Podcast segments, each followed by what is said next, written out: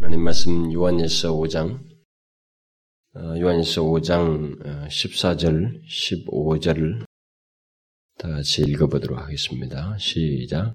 그를 향하여 우리의 가진 바 담대한 것이 이것이니 그의 뜻대로 무엇을 구하면 들으심이라. 우리가 무엇이든지 구하는 바를 들으시는 줄 안즉 우리가 그에게 구한 그것을 얻은 줄을 또한 아느니라. 어, 우리는 그 지난 시간에 그 13절, 그 앞에 있는 13절 말씀을 통해서 요한이 이 요한 일서의 서신을 쓰게 된 그 목적이 무엇인가에 대해서 살펴보았습니다.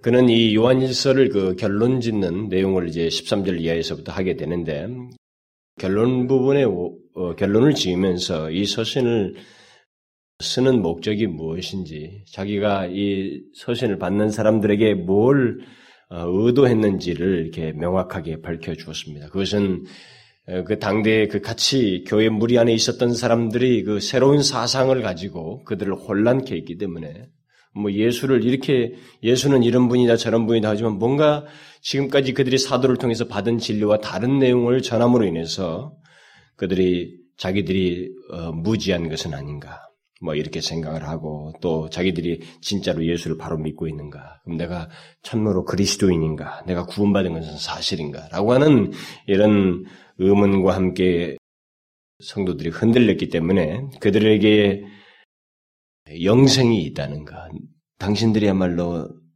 참된 하나님의 백성이라는 것, 그 영생이 있음을 알도록 하기 위해서 우리가 흔히 하는 쉬운 말로 하자면은 구원의 예, 확신을 갖도록 하기 위해서 그들에게 이 편지를 썼다. 이렇게 말을 해 주었습니다.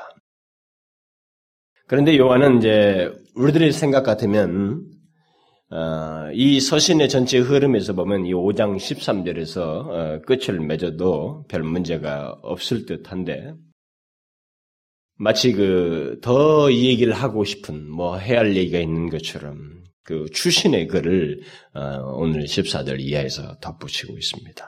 이게 어, 여러분들이 보면 알지만은 우리는 이 성경이 하나님의 말씀이라고 하는 이 분명한 이해를 가지고 있기 때문에 여기에 무슨 문학적으로 이렇게 정확해야 된 것처럼 생각을 하거나 왜 이렇게 좀 구성이 안 맞는가 여기서 그냥 마치 우리가 무슨 글을 하나 쓸 때는 뭐 서른 본론 결론이 있는 것처럼 이렇게 쭉쭉쭉 어느 정도 정리가 돼서 잘 끝나지 않냐고 왜 또 갑자기 이 얘기가 끝나는 듯 하다가 다시 들어오고 또 아멘을 중간 문, 문장도 끝나는데 아멘이 딱 들어갔다가 또 다시 이어서 설명을 하고 왜 이러는가 여러분들이 성경 읽으면서 종종 발견하게 될 것입니다만은 그게 살아있는 글이에요. 그게 성령께서 그의 마음에 감동하신 것에 따라서 움직인 거예요. 어떤 인간적인 인위적인 작업을 하고 있는 게 아닙니다.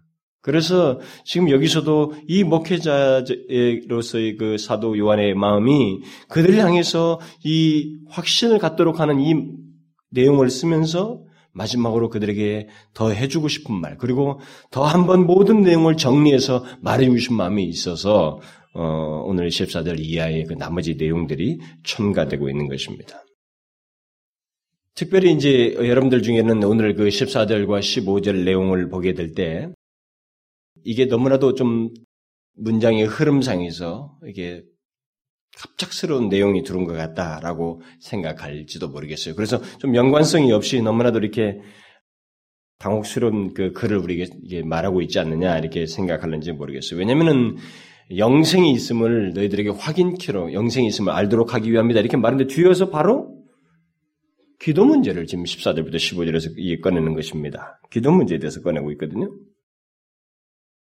그러니까 이, 게 마치 주제를 놓고 보면은 별 이렇게 너희들에게 구원의 확신이 있다. 너희들에게 영생이 있다. 그것을 알도록 하기 위해 편지를 썼다. 이런 내용을 쓰고 그 앞에서도 보면 예수 그리스도를 이가 이 땅에 오셨다는 것이 바로 하나님께서 영생을 주셨다는 증거이다. 예수 그리스도의 증거를 쭉 말해왔어요. 그런데 흐름상으로 보면 사실 그 예수 그리스도의 내용을 더 나오든가 그것에 대한 적용을 하면 더 적절할 것 같은데 그게 아니고 기도 문제를 바로 꺼내고 있어요. 그러니까 마치 흐름에 맞지 않는 것 같은 이런 인상을 줄 수가 있어요.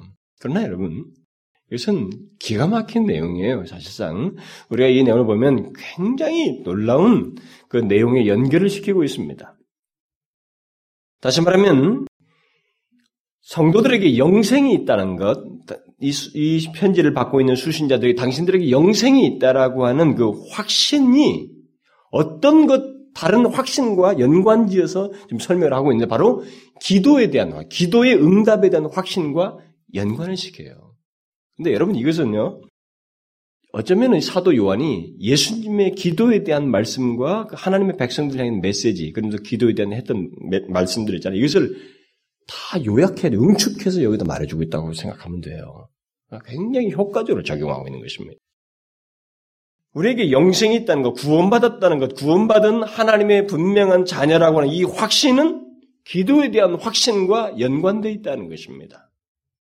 그러니까 기도에 대한 반대로 말하면 기도에 대한 확신이 없다는 것은 기, 자기가 기도하는 것에 기도에 대한 응답에 대한 확신이 없다는 것은 이 사람이 구원에 대한 확신, 영생이 있다는 확신을 갖지 못하는 것과 못하고 있다는 것과 어, 연관되어 있다는 거예요. 이 사람이 확신을 기도에 대한 응답을 확신하지 못하는 것은 그가 자기가 하나님의 자녀인지 내가 하나님의 자녀로서 하나님을 아버지로 믿고 간구하는 이 문제를 확신하고 있지 못하다라고 하는 것을 시사해 주는 것입니다. 그러니까 우리가 하나님의 자녀라고 하는 자기에게 영생이 있다는 이 확신은 기도의 응답에 대한 확신도 동시에 가지고 있을 수 있고 연관된다는 거예요. 당연히 그렇게 가질 수 있다는 것입니다. 그 문제를 지금 얘기하는 거예요.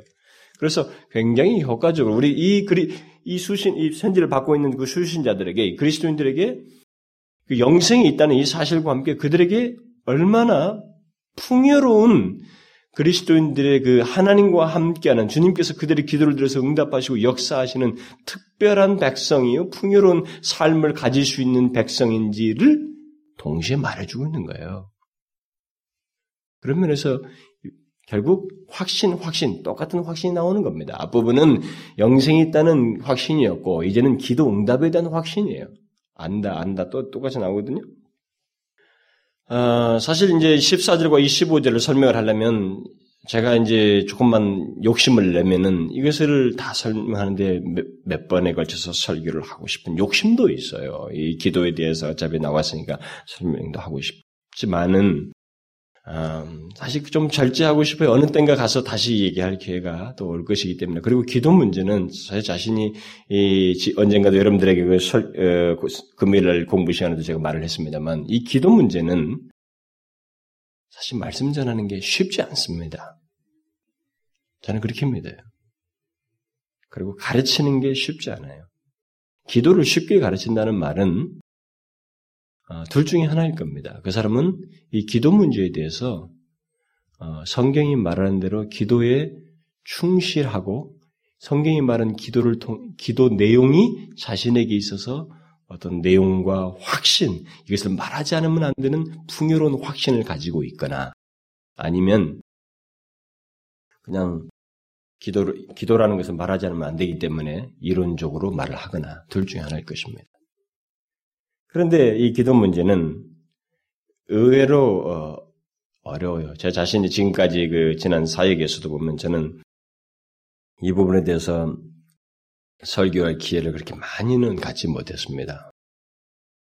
뭐 기도를 무시해서가 아니고 또 기도를 뭐 하지 않아서가 아니라 이 기도는 우리들이 잘 아는 것 같지만 그리고 또 기도에 대해서 어, 사람들도 뭐 예수 믿는 사람 치고 기도에 대해서 말 안 하는 사람이 어디 있어요? 예수 믿는 사람들이 제일 먼저 배우는 게 기도 아닙니까? 그 기도에 대해서 제일 많이 말을 하지 않습니까? 그리고 기도를 통해서 예수 믿는 사람은 기도해야 돼. 그뭐 당신이 이제부터 기도하면 되는 거야. 기도 그럼 기도는 어떻게 하면 기도는 이렇게 하면 돼. 기도를 통해서 하나님 복 주셔. 기도하면 잘 될 거야. 우리는 시작에서 끝까지 기도에 대한 얘기를 많이 하고 듣고 있습니다. 그럼에도 불구하고 이 기도는 그렇게 간단한 주제가 아니에요. 성경에서 보면 간단한 주제가 아닙니다. 제가 믿기로, 믿기로 이 기도는 설교하기에 가장 힘든 내용 중에 하나라고 저는 믿습니다. 왜냐하면 기도는 경험적이기 때문에 이게 성경에서 말한 어떤 믿음의 내용으로서 설명할 수 있는 것들도 있지만은 어, 뭐, 뭐 그런 것도 우리가 경험적이다라고 말할 수 있겠지만 기도는 어느 한 사람의 경험만 가지고도 경험만 가지고 이렇게 기도 속에서 있게 되는 경험이 이렇다라고 말할 수 없는 깊고 넓은 영역이 있습니다. 우리는 그것을 좀 생각을 해야 돼요. 야, 기도를 하니까 말 이런 은혜 경험이 있었어. 내가 경험한 이 경험을 가지고 기도를 이렇게 했더니까 이렇게 응답을 하시더라. 라고 하는 이런 하나의 자기의 경험과 자기가 깨달은 이 사실을 가지고 획일적으로 말할 수 없는 더 깊고 더 넓은 영역이 있어요.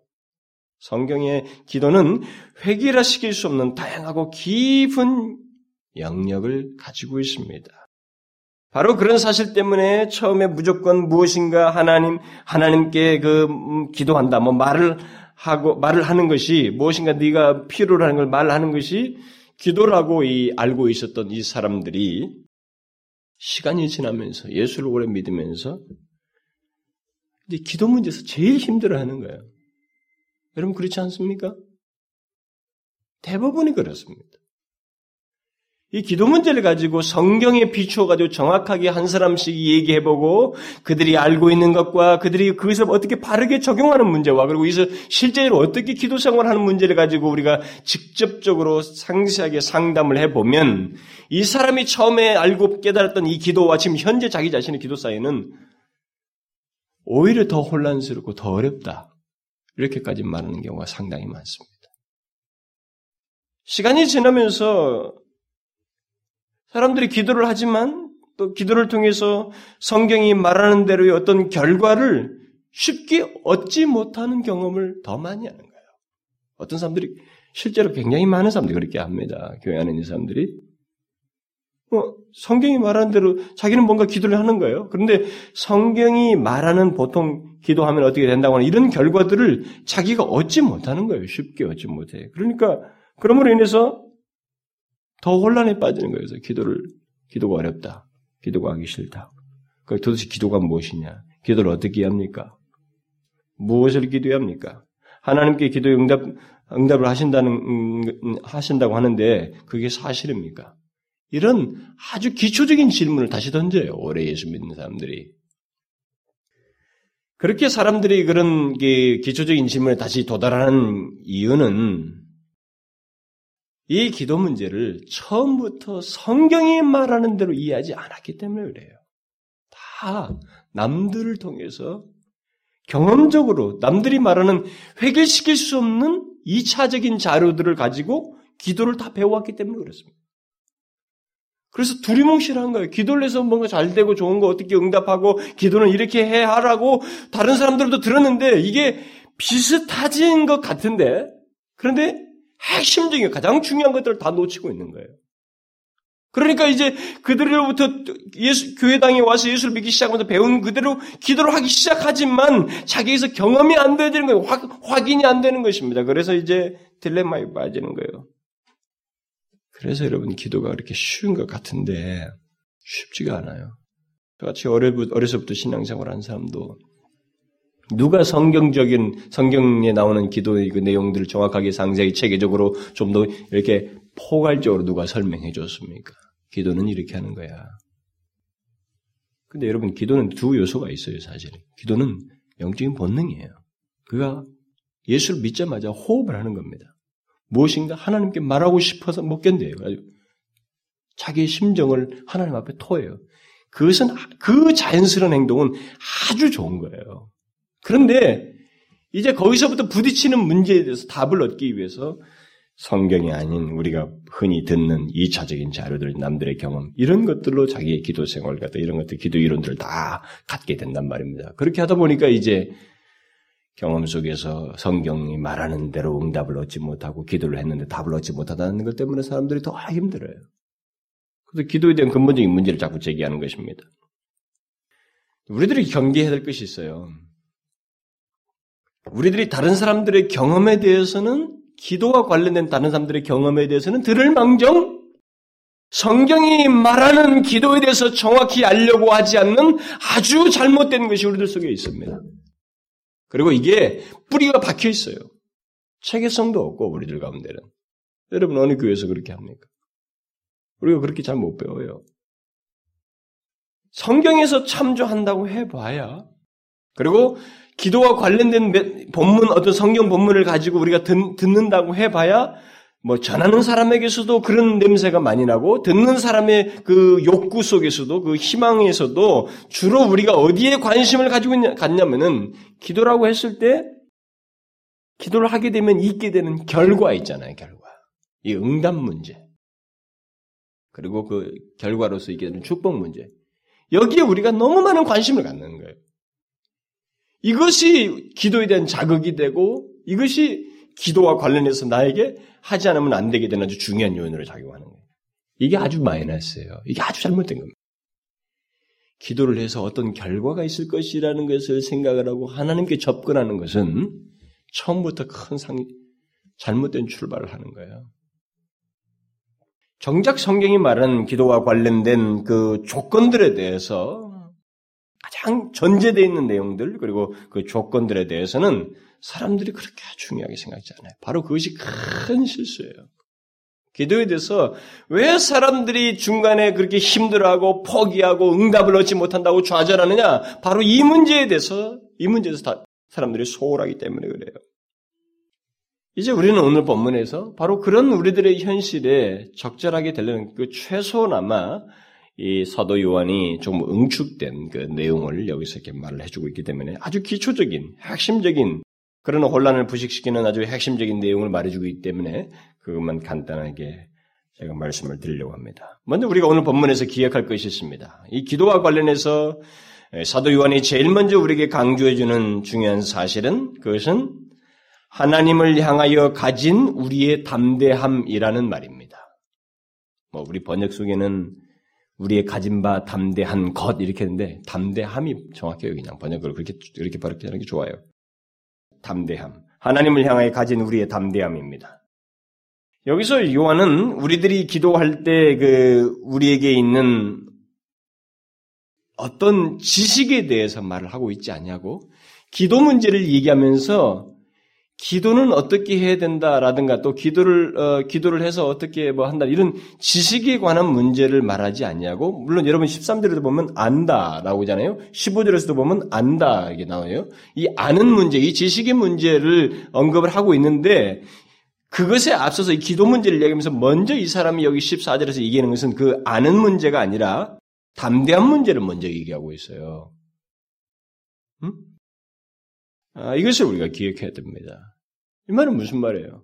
하나님께서 하나님께 향하 향하여, 향하여 나가는 사람에게 이 담대한 문제를 먼저 얘기하고 있다는 것은 뭘 말하느냐는 거예요. 이것은 기도자의 위치와 상태를 말하는 거예요. 이 기도자의 위치와 상태를 가지고 있어야만이 기도의 어떤 응답, 기도의 기, 기본 조건이 된다는 거예요. 여러분, 하나님께서 기도를 들으시고 응답하시는 자는 결국 하나님을 향하여 담대함을 가지고 있어야 된다. 이런 얘기예요. 그러면 누가 하나님을 향해서 담대함을 가질 수 있느냐? 이 질문을 해보면 더 정확한 답이 나옵니다. 누가 하나님을 향하여 담대함을 가질 수 있습니까? 네? 누가 하나님을 향해서 담대함을 가질 수 있어요? 이 세상에. 이것은 어, 히브리서 기자가 더 정확하게 말을 해줬죠. 여기 담대함이라는 이 똑같은 단어를 히브리서 기자가 썼습니다.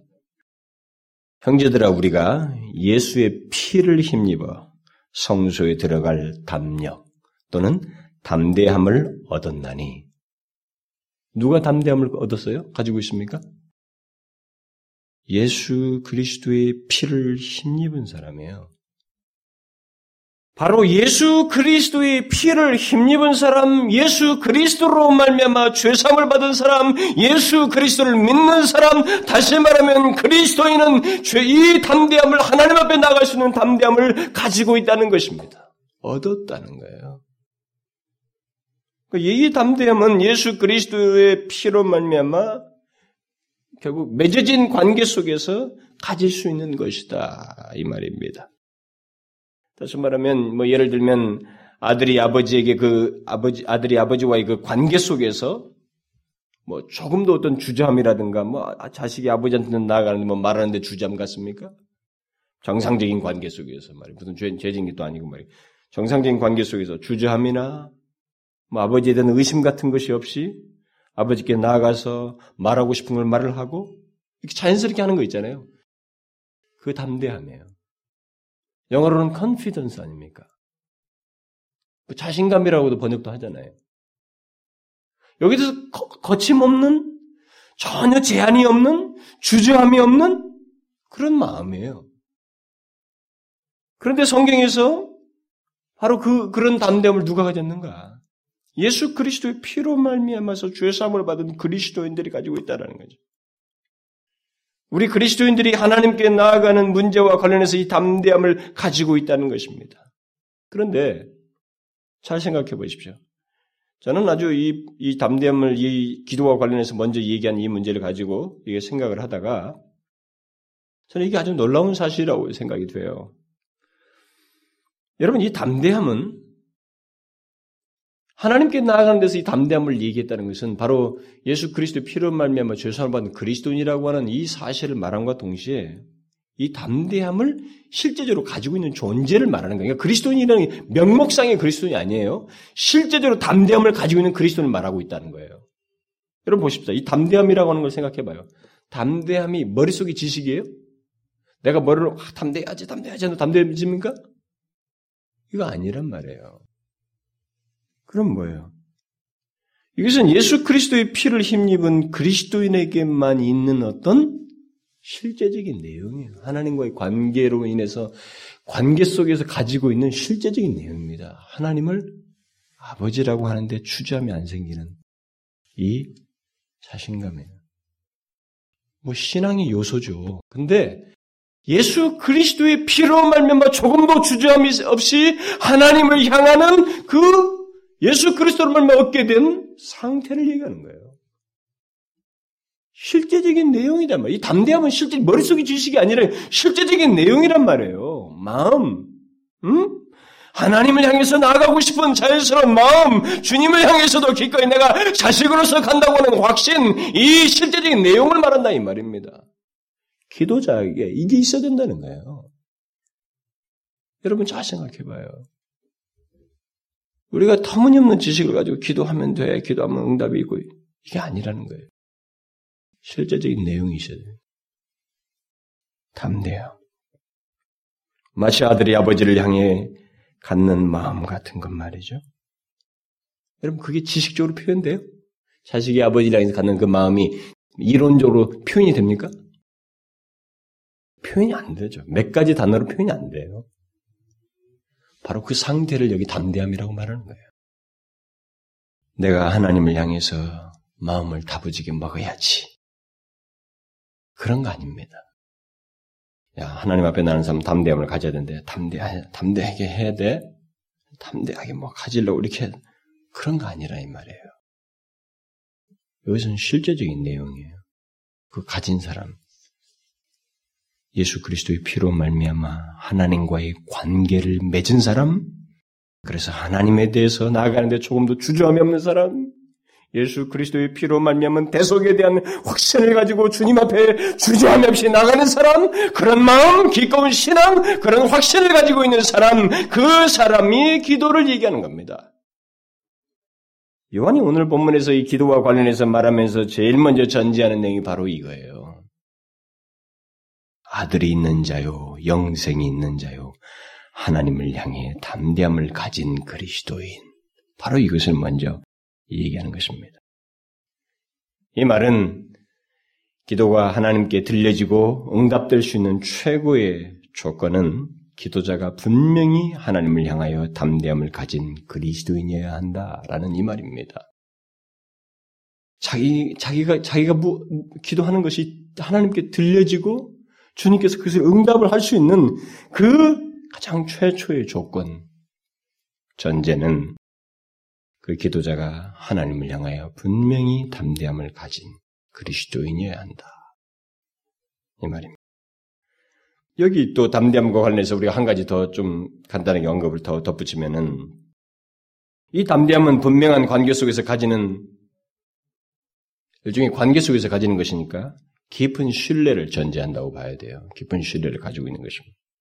실제적인 내용으로서 그 깊은 신뢰를 가지고 있는 겁니다. 그래서 여기 하나님을 향하, 어, 향하는 자는 하나님께 깊은 신뢰를 둔 그리스도인임을 동시에 말합니다. 결국 요한은 여기서 그냥 예수 그리스도를 믿는 자 이렇게 말해도 되는데 왜냐하면 앞에서부터 예수 그리스도 하나님의 아들 예수 그리스도 믿는 자 믿는 자 믿는 문제를 얘기해 왔으니까 기도를 응답을 받을 사람은 하나님께서 그의 모든 기도를 듣고 응답하는 그 사람은 예수 그리스도를 믿는 자다. 아주 주어를 하나님을 향하여 믿음을 가진 자, 뭐 예수 그리스도를 믿어 하나님을 향하는 자, 뭐 이런 식으로 단어를 쓸 수도 있는데 하나님을 향하여 담대함을 가진 우리라고 이렇게 한 것은 하나님께 기도가 들려지고 응답받는 자는 실제적인 내용을 가지고 있는 자라는 말이에요. 하나님과의 관계 속에서 기도라는 그냥 행위를 하는 자가 아니라 하나님과의 관계 속에서 실제적인 그분에 대한 신뢰를 가지고 거침없이 주저함 없이 나아가는 주님과의 관계에 대한 확신을 가지고 나가는 사람, 그 담대함을 가지고 있는 사람. 바로 그것을 강조하려는 것이다. 그 그리스도인이 아니면 여기서 지금 이 말하는 내용은 성립이 안 돼요. 뒤에서 나오는 그 놀라운 내용들이 우리가 읽기 좋아하는 네가 구하, 무엇이든지 구하는 바를 들으신 줄 안다라고 하는 이런 내용이 하나도 성립이 안 되고 연관이 안 됩니다. 그래서 기도에 있어서 중요한 요소는 기도의 대상이신 하나님에 대한 이해와 함께 기도자의 신분과 상태예요.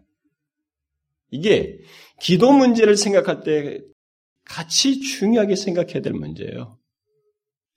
우리는 기도 문제를 얘기하면 주로 뭘 얘기합니까? 어디에 일차적인 초점을 맞춰요? 응답. 기도를 통해서 얻게 되는 유익. 이것에 우리의 마음은 굉장히 많이 가요. 그것을 할 때 우리는 솔깃합니다. 그러나 여러분 이 기도 문제를 얘기할 때 가장 중요하게 먼저 생각해야 될 것은 기도의 대상이신 하나님에 대한 분명한 이해와 기도자의 신분과 상태예요. 아무나 기도하면 응답되는 거 아닙니다. 신약 성경이 성경에 기록된 모든 기도 내용은 대상을 두고 얘기하고 있어요. 기도자의 조건과 상태를 얘기하고 있습니다. 기도자는 분명히 예수 그리스도를 믿는 그리스도인이어야만 한다. 그리고 그는 하나님을 깊이 신뢰하는 자에만 한다는 것입니다. 성경에서 말한 기도와 관련된 모든 축복과 응답에 관한 내용은 바로 이 사실을 전제하고 그들에게 어떻게 할 때, 어떤 조건 아래서 그들에게 그렇게 할 것이다. 기도를, 기도에 대한 응답과 축복을 할 것이다. 라고 말씀하고 있는 거예요. 그러니까 이것을 빼놓고 얘기하면 뒤에 것은 다 허물어져요. 그러니까 뭐가 뭔지 뭔가 해보지만 안 되게 돼 있어요. 안 되게 돼 있습니다. 180, 100%안 되고 될 수가 없어요. 그래서 성경은 바로 그런 기도자에게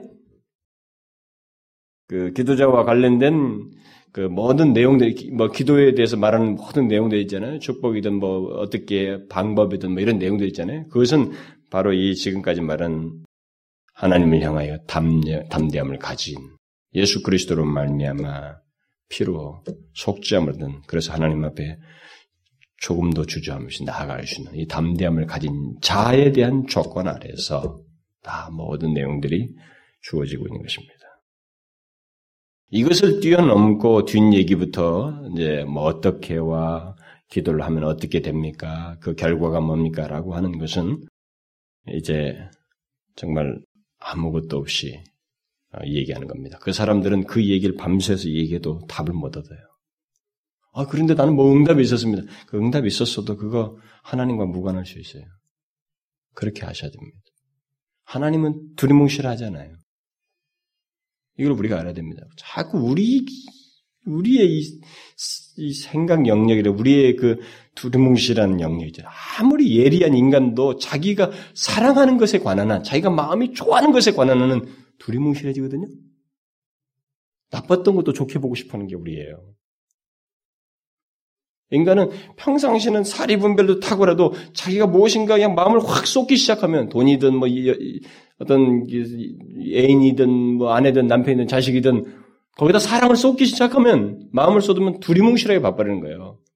좋게 보입니다, 자기는. 예외가 없어요, 예외가 없습니다. 근데 그런 시각으로 하나님을 이해하면 안 된다, 이 말이에요. 기도에 대한 모든 말씀에서 우리가 놓치지 말아야 할 것은 그 모든 내용이 누구에게 주어지고 있느냐라고 하는 사실. 그것을 먼저 이해하지 못하면 아무것도 안 되는 거예요. 누구에게 주어지고 있느냐. 그래서 오늘 본문에서 우리가 중요하게 생각할 것은 뭐냐면 하나님께 기도한다고 하는 당신은 예수 그리스도를 믿습니까? 하나님을 아버지로 믿고 있습니까? 하나님과의 그 아버지로 믿으면서 당신은 하나님의 자녀라고 하는 그 담력을 가지고 있습니까? 예수 그리스도의 피로 말미암아 더 이상 당신에겐 정죄가 없다는 확신 가운데 하나님 앞에 기꺼이 주저없이 나갈 수 있는 그 담대함을 가지고 있습니까? 하나님께 대한 깊은 신뢰를 가지고 있습니까? 이 질문이에요. 성경에 기록된 기도에 대한 모든 말씀은 바로 이런 사람에게 다시 말하면 그런 그리스도인에게 주어지고 있는 것입니다. 그저 단순히 기도 행위나 기도를 하면 어떤 일이 있게 된다는 식의 호기심스런 이야기를 성경은 절대로 말하고 있지 않습니다. 시험 삼아서 기도해서 하는 것은 그것은 정상적이지 않아요. 그러면 오늘 본문에서 바로 그런 그리스도인들에게 어떻게 기도하라고 가르치고 있습니까? 이제 소위 말하는 어떤 응답 얘기가 나오는데 이런 것들 그렇게 하기 위해서 어떻게 기도하라고 말하고 있습니까? 그 다음에 그 기록된 내용들을 보면 그를 향하여 우리 가진 바 담대함은 이것이니 그의 뜻대로 무엇을 구하면 들으십니다. 우리가 무엇이든지 구하는 바를 들으신 줄 안즉 우리가 그에게 구한 그것을 얻은 줄을 또한 아느니라. 오늘 본문의 이 담대한 그리, 담대함을 가진 그리스도인들이 어떻게 구해야 된다고 그래요? 하나님의 뜻대로 구하면. 그러면 어떻게 하시겠다고 그럽니까? 들으신다. 그리고 또 우리들이 그에게 구한 그것을 얻는다. 듣고 우리가 얻는다. 그러니까 응답하신다는 거죠. 그게 결과예요. 그리고 또 오늘 본문에서 우리가 놓치지 말할 중요한 한 가지 사실이 더 있습니다. 그것은 담대함을 가진 그리스도인들이 하나님의 뜻대로 구할 때 하나님께서 그것을 들으시는 줄을 그리고 또 그것을 자기에게 주시는 것. 그래서 내가 얻는 줄을 기도자가 안다라는 것입니다. 이게 이제 오늘 본문에서 굉장히 놀라운 사실. 이것이 여러, 저와 여러분이 이 문제를 가지고 이제 한번 생각해 볼 문제입니다. 자, 이것을 순서대로 살펴봅시다. 먼저 하나님은 담대함, 담대한 그리스도인들이, 담대함을 가진 그리스도인들이 그의 뜻대로 구할 때 들으신다. 이 앞에서 그 그리스도인이라고 하는 전제가 있는데 그 그리스도인이라고 해서 무작위로 자기 욕심대로 자기 마음대로 하는 거 다 들어준다. 그건 아니에요. 뒤은 조건이 있습니다.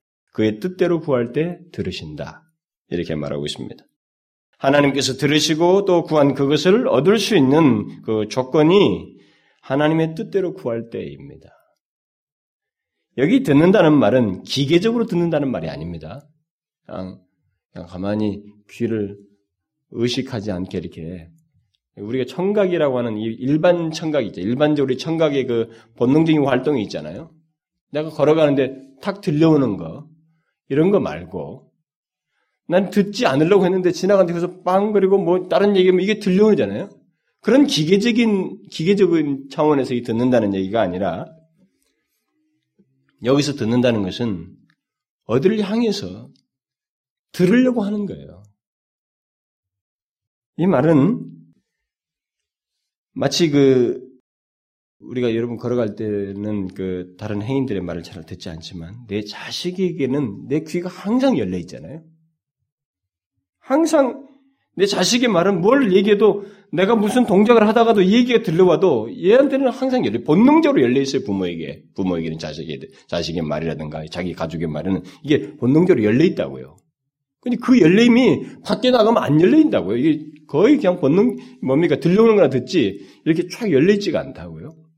여기 듣는다는 것은 바로 그거예요. 어떤 대상을 두고 열려 있다는 겁니다. 듣, 고자 귀를 열었다는 것입니다. 누구예요? 앞에서 말한 대로 그리스도입니다. 주님께서 하나님께서 듣기 위해서 귀를 여신, 열고 계신다는 거예요. 어떤 사람 하나님의 뜻대로 구하는 그리스도인의 기도를 말입니다. 그러니까 하나님께서 그의 자녀들의 기도에는 또는 예수 그리스도가 있는 그 사람들, 영생 있는 사람들의 기도에는 항상 귀가 열려 있어서 들으신다는 것입니다. 그리고 그 들어서 그들이 구한 것에 응답하신다는 겁니다. 물론 그의 뜻대로 구한 것에 대해서 말이죠. 여러분이 알다시피 우리가 자식이라고 해서 항상 아버지의 마음을 헤아려 서 무엇을 구하는 건 아닙니다. 자식들도 아버지의 마음을 제대로 헤아리지 못하고 이렇게 욕을 하는 경우가 있어요. 그러니까 여기서도 성경은 바로 그걸 얘기하는 조건을 얘기해요. 그의 뜻대로 이렇게 말하는 것입니다. 오늘 본문은 그의 뜻대로 구하면 들으신다. 그리고 그 구한 것을 얻는다 이렇게 말하고 있어요. 그러니까 여러분들이 만일 구한 것을 내가 구한 것을 얻는다. 이건 정말 놀라운 사실이거든요. 내가 구한 그것을 얻는다는 얘기는 엄청나게 놀라운 사실이에요. 여기에 진짜 관심이 있다면 그 앞에 그의 뜻대로라고 하는 이 말에 굉장히 관심을 가져야 돼요. 여기에 모든 것을 쏟아야 되는 거예요. 내가 구한 것을 드, 드, 들으시고 응답하신다고 하는 이 사실에 관심 못지 아니하게 그의 뜻대로 구한다고 하는 이 말에 우리가 관심을 쏟아야 된다 이 말입니다. 저는 그리스도인들이 예, 기도에서 그 실패감을 맛보는 이유 중에 하나가 바로 이, 이 내용을 삭제하는 거예요. 기억지 않는 것입니다. 그의 뜻대로 이 기도하는 문제를 알지 못하거나 그렇게 기도하지 않는 거예요. 그것은 백발백중이에요. 응답이 안 되는 건. 응답이 안 됩니다. 여기서 응답 안 되는 이유, 정확한 이유, 가장 중대한 이유를 발견하셔야 됩니다. 그러면 하나님의 뜻대로 구하는 게 뭐라고 그랬어요? 하나님 뜻대로 구하는 것은 뭐, 뭡니까? 우리는 지난 금요 시간에 공교롭게도 이 본문을 가지고 이 토레이 목사가 그, 그 일종의 그 글을 쓴 것을 마침 같이 읽었기 때문에 어, 여러분들은 거기서 어떤 힌트를 얻었을 것입니다. 그 목사는 얘기했잖아요. 여기서 하나님의 뜻이라고 하는 것은 하나님의 뜻이 계시된 말씀입니다. 하나님 말씀입니다. 또는 또 그것을 정확하게 적용할 수 있도록 성령께서 우리에게 알게 하시는 것, 그것이 결국 하나님의 뜻이다. 이렇게 말을 했단 말이에요. 그러니까 하나님의 뜻을 계시한 이 성경을 통해 근거로 해서 이 하나님의 말씀 안에서 그리스도인들이 간구할 때 그들의 기도를 하나님은 들으시고 그 기도한 것을 그대로 얻게 하신다라는 거예요. 이 말은 무슨 말이에요? 그러면 여러분 어떻게 된다는 거예요? 자기가 기도한 것이 하나님의 뜻대로 되는지를 알기, 알기를 원하면 그 사람은 성경을 알아야 돼요. 하나님 말씀을 진실하게 사모하고 알기를 원해야 돼요. 하나님의 말씀은요, 읽는 것만으로 부족합니다. 살피고, 헤아리고, 묵상하고, 상고해야 돼요. 바로 이런 이유 때문에. 이게 모두 하나님의 뜻이거든요. 우리가 살아가면서 부딪히는 데서도 답을 주시는 모든 하나님의 뜻이 여기 다 계시되어 있어요. 몇천 년 동안에 하나님께서 그의 백성들을 만나시면서 자신의 뜻이 인생들 향한 하나님의 뜻이 무엇인지를 계속 쉼 없이 계셔 주었습니다. 저 같은 사람은 여러분과 저 같은 사람은 넘칠 정도의 왕성, 풍성한 계시를 가지고 있는 거예요. 어느 시대, 그 신약 시대 이전 사람보다 어느 시대 그 이후 사람들은 더 완, 완전한 계시를 갖고 있는 거예요. 그래서 우리는 성경에서 하나님께서 말씀하신 우리 하나님의 권면과 약속과 동시에 기도할 때 생각해야 하는 그 조건들 있잖아요. 기도와 관련해 특별히 기도와 관련해서 하시는 말씀들 이런 것들에 대해서 우리는 기도를 하기를 원한다면 그리고 기도를 통해서 하나님의 역사를 보기를 원한다면 그 내용을 잘 알아야 돼요. 기도에 관련, 기도에 관련된 내용조차도 직접, 직접적인 그런 언급조차도 우리가 알지 못하면서 하나님의 뜻대로 기도하는 것이 무엇인지를 알지 못하면서 하나님의 응답을 얻기를 원한다. 그것은 아니라 이 말이에요. 성경에 계시는 하나님의 뜻을 알지 않고 또 알려고도 하지 않냐고 그저 몇 가지 단순한 지식에서 그저 지성이면 감천이라는 식으로 예수 믿기 전에 그 막연하게 기도했던 이방 어, 신적인 습관에다가 그 하나님이라는 이름만 바꿔가지고 그냥 뭔가 필요한 걸 구하고 내가 어려우면 말하고 도와달라고만 하고 그렇게만 하는 이런 정도로 생각을 하면 안 되는 거예요. 처음 예수 믿어서 그가 본능적으로 하잖아요. 성령께서 그 안에 감동하셔서 기도하는 거 있잖아요. 사도 바울이 처음 나타냈던 것처럼 이것은 아직 모르는 이 사람에게 있어서 자기 보고 당신 어떻게 그렇게 기도했어? 어떻게 그렇게 응답을 받았으면 그냥 나는 내가 필요한 것을 하나님께 말했을 뿐이야. 그 사람은 그렇게밖에 말 못해요. 그러나 여러분 그 사람에게는 성령의 역사에 성령의 감동에 따라서 한 것입니다. 그래서 어떤 사람은 여기 하나님의 뜻대로라는 말을 성령의 감동을 따라서 된 기도 그렇게로 해석해요. 왜? 그런 초기에 있거든요. 그런데 사람들이 이런 것에 성령의 감동과 성령의 역사 같은 것도 알지 못하고 또 성령이 역사된다고 하는 그 근거들을 성경과 기, 관련해서 생각지 아니하고 자기가 예수 믿기 전에도 그 종교를 가졌던 사람이 있단 말이에요. 불교라든가 뭐 이런 거 있잖아요. 그런 식으로 하나님만 바꿔가지고 그냥 열심히 기도를 기도를 하면 되죠. 그래서 어떤 사람들이 그런다잖아요. 이렇게 다른 종교에서 뭐, 뭐, 불교나 원불교에서 온 사람이, 어, 처음에 그들이 회심하기 전에 기도를 따라서 이제 전도를 해, 가지고 그 예배당에 왔는데, 뭐, 기도하는 거 보고, 뭐, 기도에 대한 설명을 다 들어본, 뭐, 똑같네, 우리하고. 그렇게까지 말한다잖아요.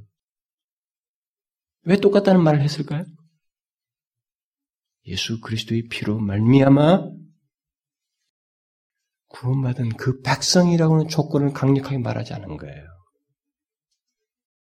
그냥 열심히 기도하면 하나님께서 뭐 어떻게 기도하는 자들의 그 정성을 따라서 응답하시고 당신의 진실함과 간절함을 따라서 응답한다고 하는 이 후차적인 얘기만 잔뜩 해놓으니까 이 원불교나 불교에서 온 사람이 똑같네요 우리하고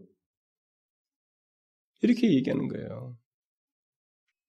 그런 사람들은 여기 와서도 하나도 안 달라지는 겁니다. 만약 그, 그렇게 배운 사람이면 그러다가 예수 믿다 친구 사귀고 교회 생활이 재밌어서 신앙생활 했으면 이 사람은 계속 그렇게 할 거예요. 기도하면서. 뭐라고 말을 하기 시작하는데 자기가 하던 그 습관에다가 하나님이라는 단어만 바꿔서 열심히 할 겁니다. 10년이 가도 응답이 없는 거예요.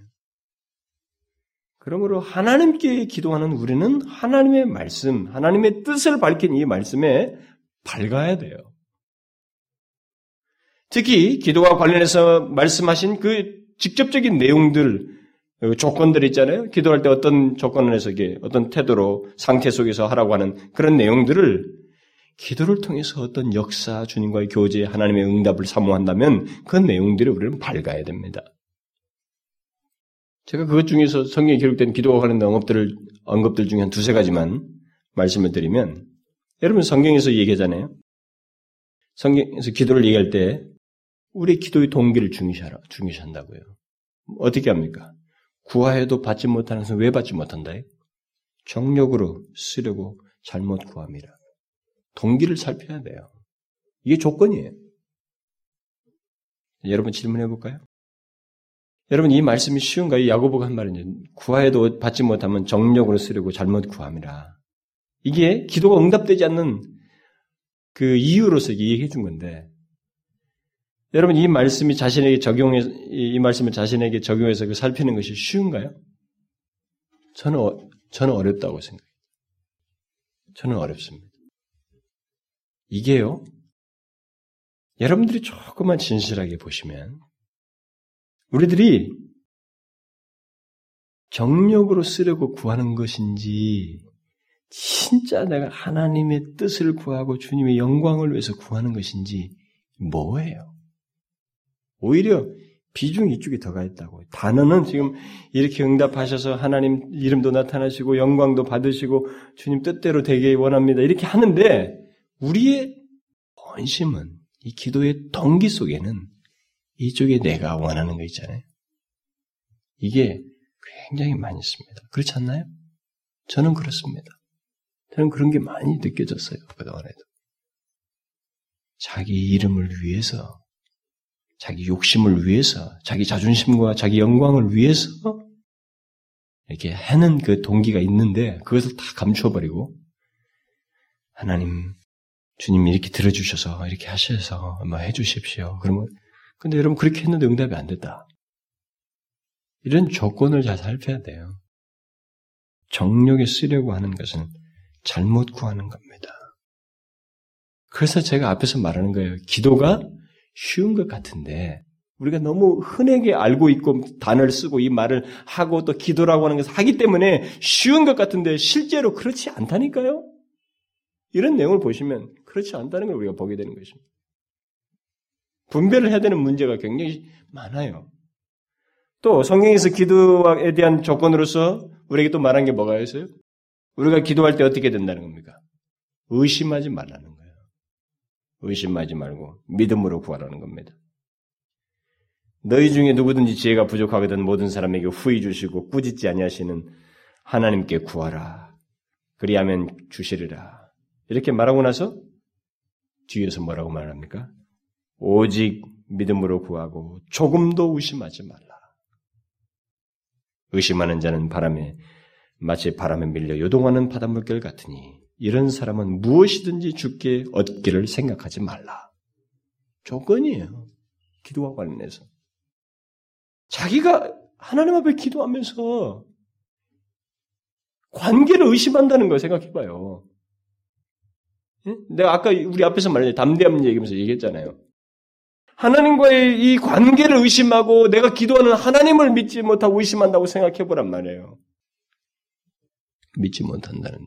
이것은 기도 응답되지 않는 거예요. 받을 줄로 생각지 말라. 얻기를 생각지 말라. 성경은 믿음 없이는 기도를 말하지 않습니다. 그게 조건이에요. 또 성경은 그리스도인들이 기도할 때 주님의 말씀에 순종하는 것을 조건으로 하고 있습니다. 이미 요한에서 3장에서도 무엇이든지 구하는 바를 그에게 받나니 이는 우리가 그의 계명을 지키고 그 앞에서 기뻐하시는 것을 행합니다. 또 주님은 말했잖아요. 너희가 내 안에 거하고 내 말이 너희 안에 거하면 무엇이든지 원하는 대로 구하라. 그리하면 이루리라. 무슨 조건이에요? 뭐 하면 원하는 대로 구하라. 그리하면 이루리라.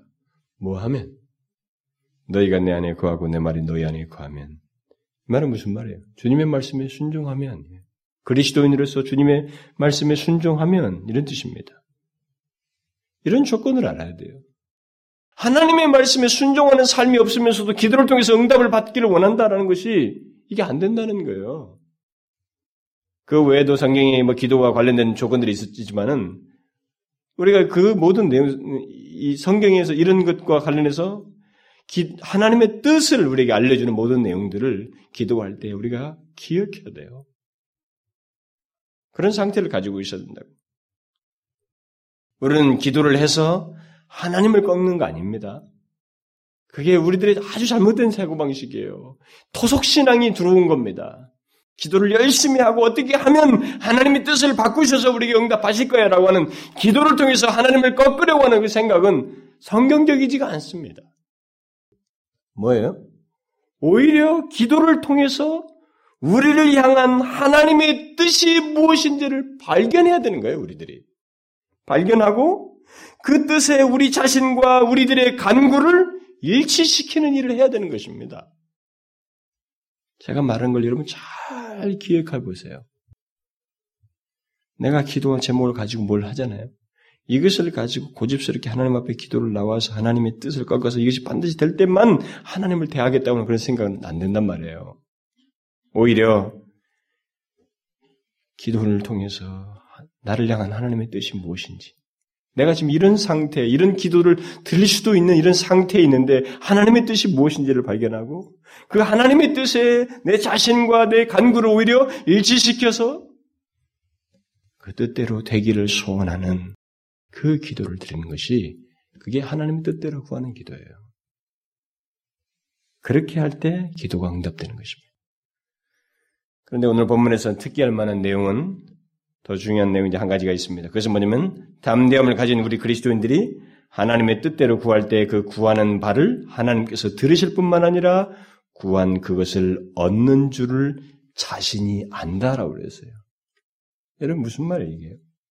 굉장히 놀라운 얘기거든요.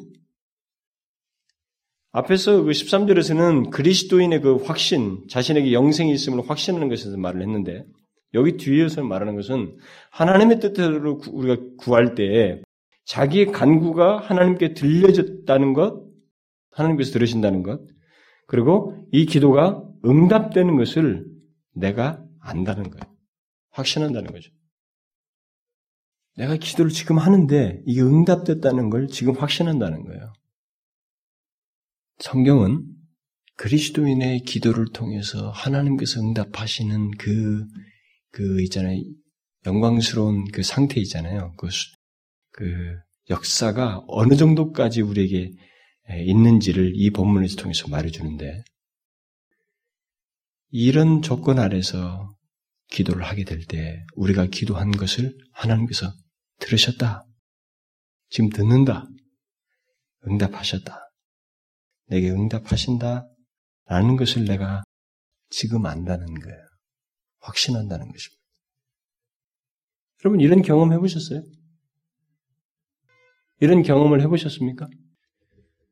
오늘 본문에 그 받은 줄로 안다라고 돼 있는데 이게 과거 시제처럼 우리나라에 번역됐잖아요. 이게 영역번호도 우리 번역됐는데 어, 그렇게 한 것은 아마 이 똑같은 이 내용과 유사한 말을 한 마가복음 11장의 그 말씀과 연관지어서 거기에 보면은 무엇이든지 기도하고 구하는 것을 받은 줄로 믿으라. 그래야만 너에게 그대로 되리라. 그래서 받은 줄로 받았다라고 나와 있는데 그것과 연관되는 내용인 줄 알고 또 실제적인 의미상에서 그렇게 해도 별 문제가 없다는 판단 안에서 어떤 영역 번역과 우리 한국 번역은 그렇게 번역했어요. 받았다. 과거 시제를 써놨습니다. 근데 어, 실제 헬라어 원문은 현재 받는다예요. 현재 받는다. 현재 갖는다라는 현재 시제입니다. 어쨌든 중요한 건 뭐냐면 그게 의미상에는 별 차이가 없어요. 담대함을 가지고 하나님께 나가는 그리스도인들이 하나님의 뜻대로 구할 때 그 기도가 하나님께 들려지고 동시에 구, 구한 것을 자신이 받는다는 것 또는 받았다는 것을 안다, 확신한다는 것입니다. 이 확신한다는 사실이 여기서 중요해요. 이게 어떻게 가능합니까? 저는 옛날에 어떤 분이 그 이 말씀에 대한 그 우리들의 의문, 이게 어떻게 가능합니까? 라고 하는 우리들의 이 질문에 대해서 이렇게 설명하는 걸 들었어요. 어떤 간구를 하나님께 드릴 때 내가 기도를, 기도를 했는데 응답 받았다고 하는 이 사실을 어떻게 할수 있습니까? 라고 하니까 하나님께 간구를 드릴 때 그것을 받았다고 스스로에게 말하라는 거예요. 그리고 그냥 그렇게 자꾸 스스로에게 말해서 인정하라는 거예요. 그 한마디로 말하면 스스로를 설득시키라는 겁니다. 그렇게 받, 받았다. 여기 믿으라는 말로 쓰는데 다른 말로 하면 설득하라는 거예요. 자기를. 그렇게 하게 되면 실제로 그렇게 된다. 결과가. 그리고 일종의 그 믿음이 그게 믿음이 되어서 하나님께서 응답하신다. 네, 그렇게 설명하는 제가 설교를 어려서부터 들었어요. 제가 기억으로는 최소한 두 차례 이상은 들은 것 같습니다. 지금도 이 본문을 그렇게 해석해요. 하는 사람들이 있습니다. 그러나 그것은 여러분 성경이 없습니다. 성경적이지 않아요. 성경 어디에서도 그건 지지를 받을 수가 없습니다. 그것은 일종의 자기 체면을 걸라는 얘기거든요. 여러분 하나님의 역사를 갖다 자기 체면을 걸라는 문제로 얘기할 수 없는 것입니다. 일종의 심리적인 심리요법으로 해석하면 안 된다 이 말입니다. 뭐 적극적인 사고방식이라는 그 사, 고방식의 이런 부분에다 접목해서 신앙화할 수 없는 것입니다. 아무리 그렇게 해보십시오. 내가 구하는 것을 받았다, 받았다, 받았다. 하나님께서 내게 주셨다. 지금 내가 기도하면서 내가 기도한 것을 하나님 받, 받았다라고 아무리 설득해보란 말입니다. 여기는 공허밖에 없어요. 그리고 그런 사람은 그렇게 했는데 결과가 없잖아요. 그 결과가 없는 것 때문에 하나님 원망하게 됩니다.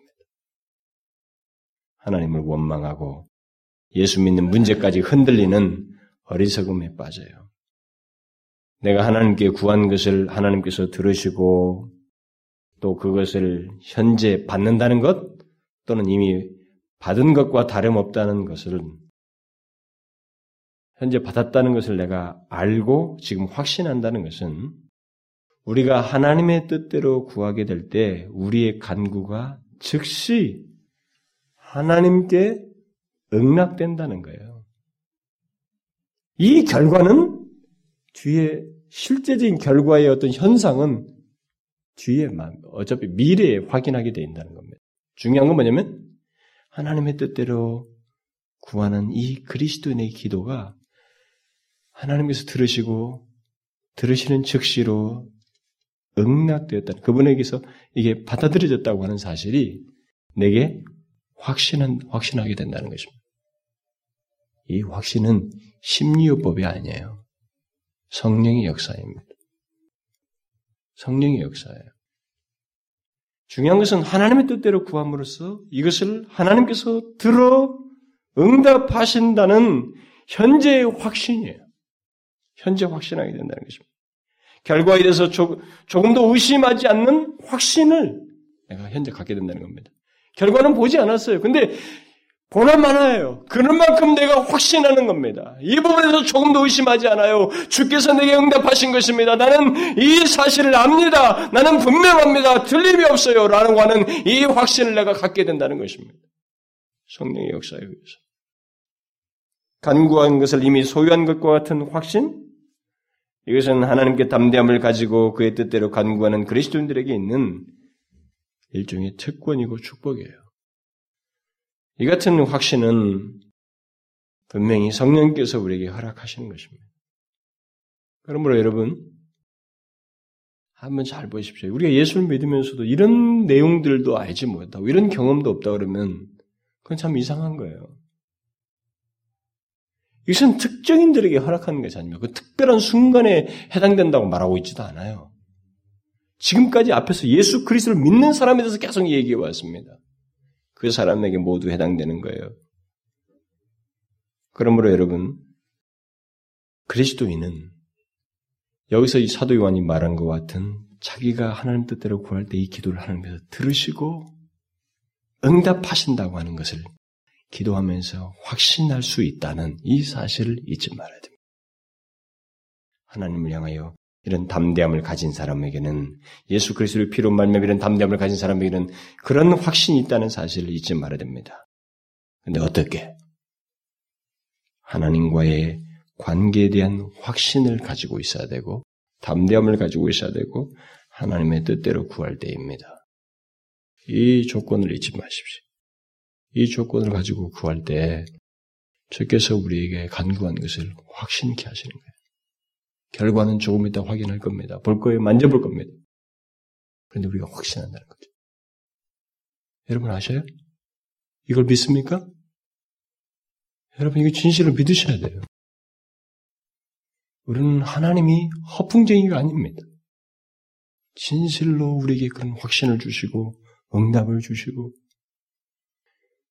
조금 뒤에 볼 일을 마치 기도하는 나에게 현재 확신케 하는 놀라운 역사를 주셔요. 누가? 하나님을 향하여 담대함을 가진 그리스도인. 그의 뜻대로 구하는 그리스도인의 기도에 대해서 말입니다.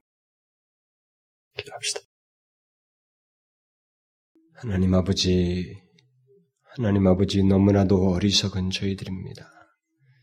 우리들의 욕심에는 관심이 많아서 우리의 필요를 주님께 말하는 데는 분주하고 쉬지 않지만 주께서 들으시는 기도인지는 생각지 아니하고 기도자가 어떤 상태를 가지고 있어야 되는지 어떤 조건을 가지고 있어야 되는지는 그렇게 마음을 쏟지 않냐고 거기에 전심으로 우리 자신을 살피지 아니했던 그런 어리석음을 용서하여 주옵소서. 하나님 아버지여 우리가 진실로 예수 그리스도를 믿는 자로서 하나님 하나님을 아버지로 모시며 하나님의 조금도 주저함이 없이 담대함을 가지고 깊은 신뢰를 가지고 조금도 의심 없이 하나님의 뜻대로 구하는 저희들 되게 하여 주옵소서. 그렇게 함으로 하나님의 기도의 응답에 대한 확신을 기도하면서 갖는 저희들 되게 하여 주옵소서. 그와 같이 놀라운 주님의 축복, 우리에게 이미 허락하시고자 하셨던 약속, 그 축복을 경험하는 저희들 되게 하여 주옵소서. 오, 사랑하는 권속들, 하나님의 기도를 통한 풍요와 은혜를 얻게 하여 주옵소서. 예수 그리스도의 이름으로 기도하옵나이다. 아멘.